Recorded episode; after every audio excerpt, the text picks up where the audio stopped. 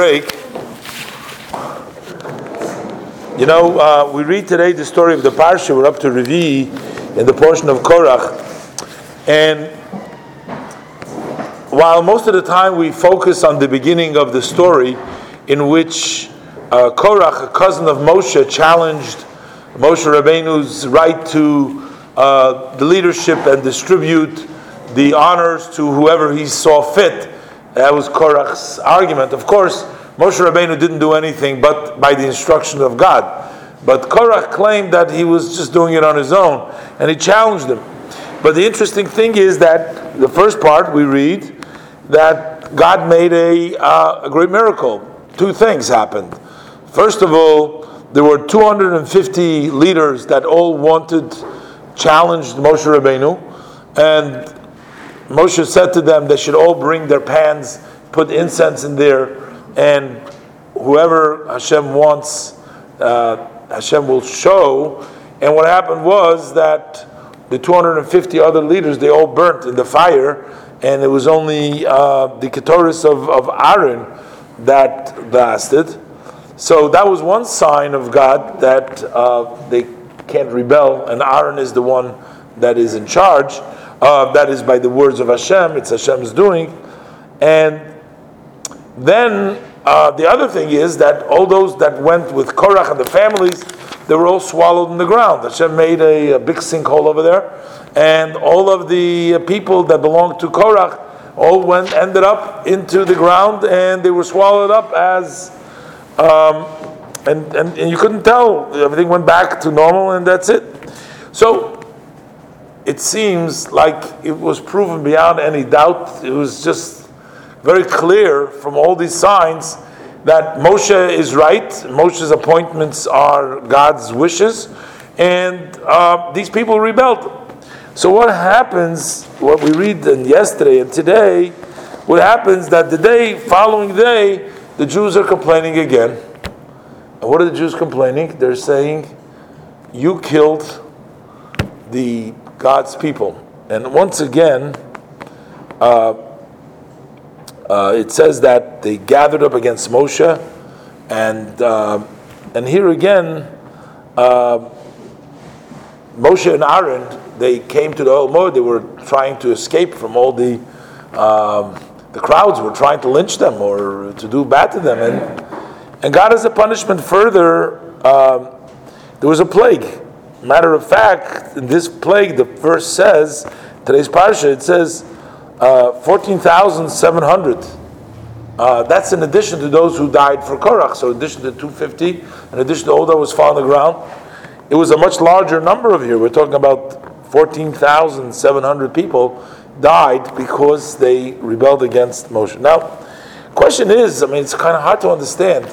I mean, they, they saw outright, you know, what was going on over there. And um, Rashi explains in the beginning. Rashi explains well, Korach knew that um, you know he's not going to be able to um, not going to be able to win this argument. He knew that he was going against Hashem.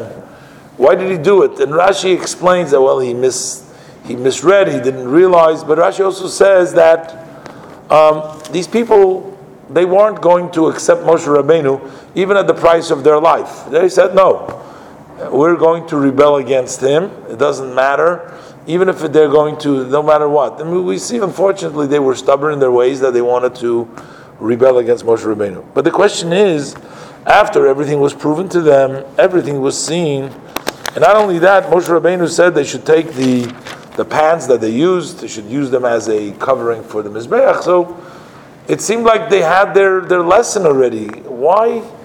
How come they're fighting again? I mean, why? How could they continue to do this? And and then how how does it help? Uh, what it says later on, um, what Hashem says in tomorrow's portion, it says Hashem told each one tribe to bring their staff. They brought it inside into the tent of meeting, and it was Aaron's staff that blossomed. So how did that blossoming of Aaron's staff, you know, change change their mind? Um, how? I mean, if nothing else worked before, how how how this is going? How is this going to work? Uh, it seems like you know, there's two approaches to um, how to overcome, you know, an opponent. You know, you can just, you know, uh, beat them up on them and, um, you know, push them down, push them to the ground, and you know, subdue them. But what happens is, as soon as you let go, you know, they they they, they fight back. You haven't changed around. Like you would say, a teacher in a classroom. So while the teacher is in the classroom, so all the kids are afraid to, you know, they're afraid of the teacher. But as soon as the teacher walks out of the classroom, they're jumping off the walls. What does that mean? That means that really the children haven't learned the lesson that they have changed their minds, that they learned the lesson how to behave. They haven't become uh, mature enough to know that you have to behave properly. It's only it's sort of an external force, out, outside force, the fear of the teacher or punishment of the principal, something like that, which keeps them in, in check. But as soon as that fear is over, they right away um, act out again.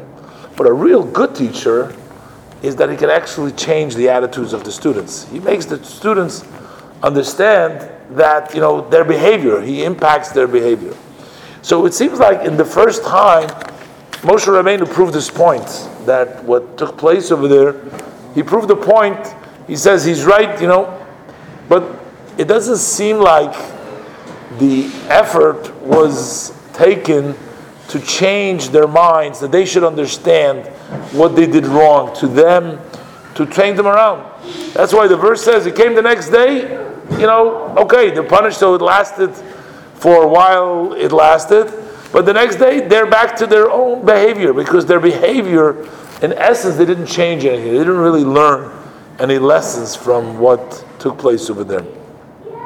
But it seems like the next time around, Moshe Rabbeinu told them each one uh, to produce the staff. It wasn't just that Moshe Rabbeinu uh, punished them and that, but he said, "Look," he says, um, uh, "We're going to go in," and this was a positive sort of an experience instead of just a punishment. He showed how the uh, stick blossomed, and uh, a stick normally uh, blossoms if it's connected to the ground, if it has a life force in here. But here, the stick was many, uh, a long time off the tree and it was separated.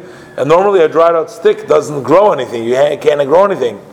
And basically, Hashem was showing them that those that are connected to Hashem, uh, in like Aaron, that have that power, uh, they have that unique uh, nurturing that even in their situations, and even in the stick, even in the dried out, they still have the ability to make it grow, which represents that it's not only people that are righteous, that are connected to the tree, they're growing, you can see them alive, but people who are seemingly dead, like a stick, who can make a stick grow? A stick is worthless. In Yiddishkeit, it would mean there's some people you can see that they're connected to their Judaism, they're connected to, to life force because they have some connection to God. But if you have a, a distant stick which has been once upon a time connected, it's no longer connected to life. That thing can't grow, it's gone. Shem showed Aaron has that power because of his special leader. He can make something grow even if it's been detached for a long time. He can find the little bit of light, life in it and have it beautifully uh, bring about, grow some beautiful things. And that's why they understood at this point that Aaron has that special connection with God. And you could say this also as we're coming up to Gimel Tammuz, the third day of Tammuz.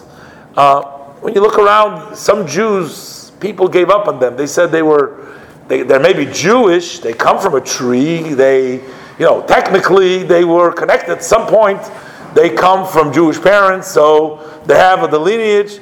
At some point, they were a tree. But at this point, you say, well, they've been detached from the tree, they've gone away, far away. There's no life left in them. There's nothing. They're not, they're practically, for all practical purposes, they're no longer Jewish because there's dead. They're dead. There's nothing. But Aaron, the Kohen, can find life even in them, make them grow as well. And that's the, the Rebbe's message. The Rebbe's life was to find these Jews, the lifeless, those sticks that have been detached a long time ago, and find the life in them and make them grow again. And the Rebbe has done a, a, an incredible, incredible job at finding these lost sticks, these detached sticks, and bringing back life into them, making them grow, as we read in the Haftorah, that some HaYiveshes, the dried out uh, bones, who people said there was no life in them anymore. There's no, no nothing there.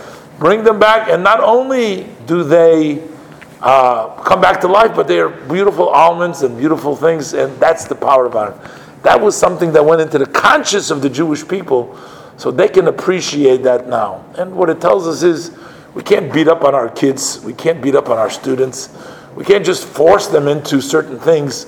Of course, we have to guide them as we can, but we also have to make them love. We have to make them appreciate Yiddishkeit. You have to make them, if you just force them, you, you push it down by force, then the next day, once the force is off, they're off on their own. They're not going to go like the Korach, you know, you tried, you worked.